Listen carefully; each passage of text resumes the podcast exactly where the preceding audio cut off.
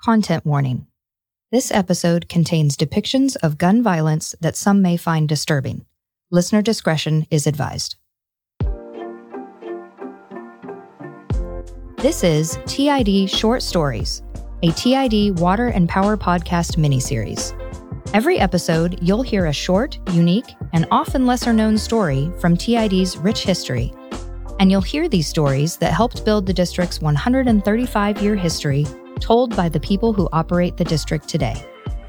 On today's episode, TID General Manager Michelle Reimers tells the story of an ill fated day for TID's most recognized leader as he stared down a violent challenger. Roy Meikle is truly a legend of the Turlock Irrigation District. His work ethic was admired, his advice taken, and his respect like a badge of honor. Stories about him paint a picture of a public servant with an authoritarian management style and the trust of all, especially the TID Board of Directors, who allowed him to be the lone negotiator on Tuolumne River issues with other agencies. He is also the only TID employee known to have ever been shot while on the job. Roy Meikle was Turlock Irrigation District's chief engineer and top management official serving the district for 59 years before retiring at the age of 87 in 1971, thus ending a record of service that's safe to say will never be matched. The first and second Don Pedro projects were built under his leadership, roughly 50 years apart. There is no one person more pivotal to getting TID where it is today than Roy Meikle. But among all the days of Meikle's tenure, Monday, February 5th, 1945, was probably the oddest and scariest. Not because World War II was still ongoing, or more than a quarter of the TID workforce was in military service or performing war related work, and not because TID customer energy consumption had increased 35% from 1941 to 1945, but rather because it was the day Meikle faced down gunfire at a TID Board of Directors meeting. As tends to be routine when an improvement district is in the formation phase and before the TID board for action, a couple property owners residing within the proposed improvement district 342 were on hand to show support for the formation of the eight parcel improvement district located about four miles southwest of downtown Turlock. Seven of eight parcel owners signed the documents in support of the ID formation. But that eighth parcel owner 67 year old rancher and dairyman, Ari Wingarden, was none too happy that his 40 acre parcel was to be legally included without his desire to join.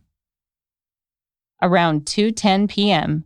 during the board hearing on the item in question, Wingarden appeared at the east door of the boardroom, brandished a 32 caliber handgun and aimed it directly at Meikle.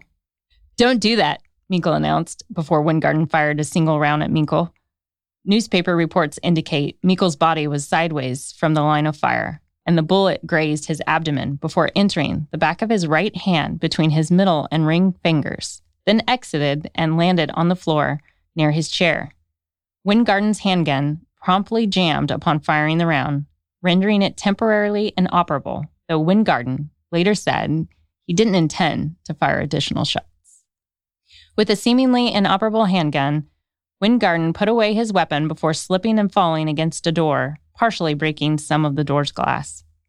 He then walked out the front door of TID's downtown Turlock office and onto Main Street toward Old Highway 99, by his own accounts, to surrender to the Turlock police at the nearby station.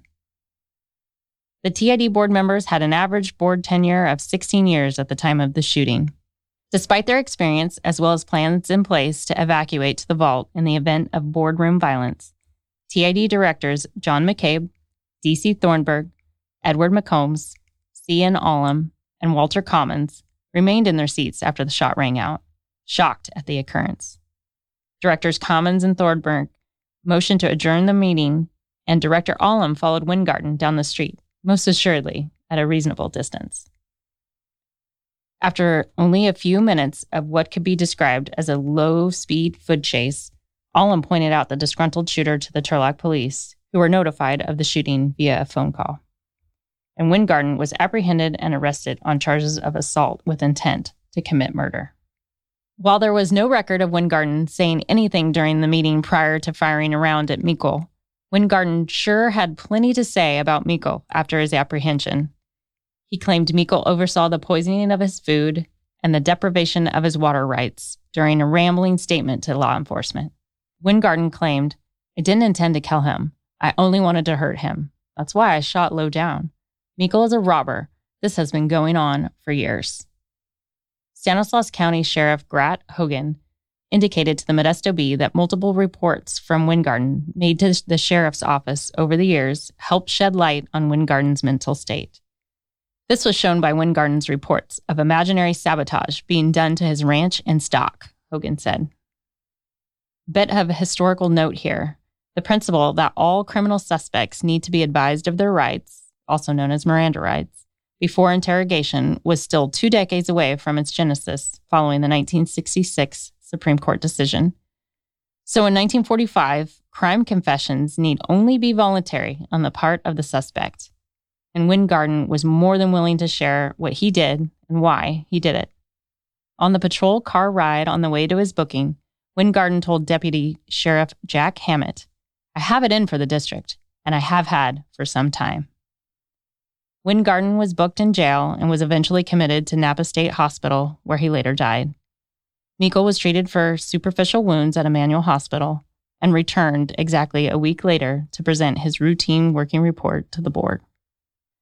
Because it's an important logistical part of the story, here's a quick word on improvement districts, or IDs as they are referred to in shorthand today.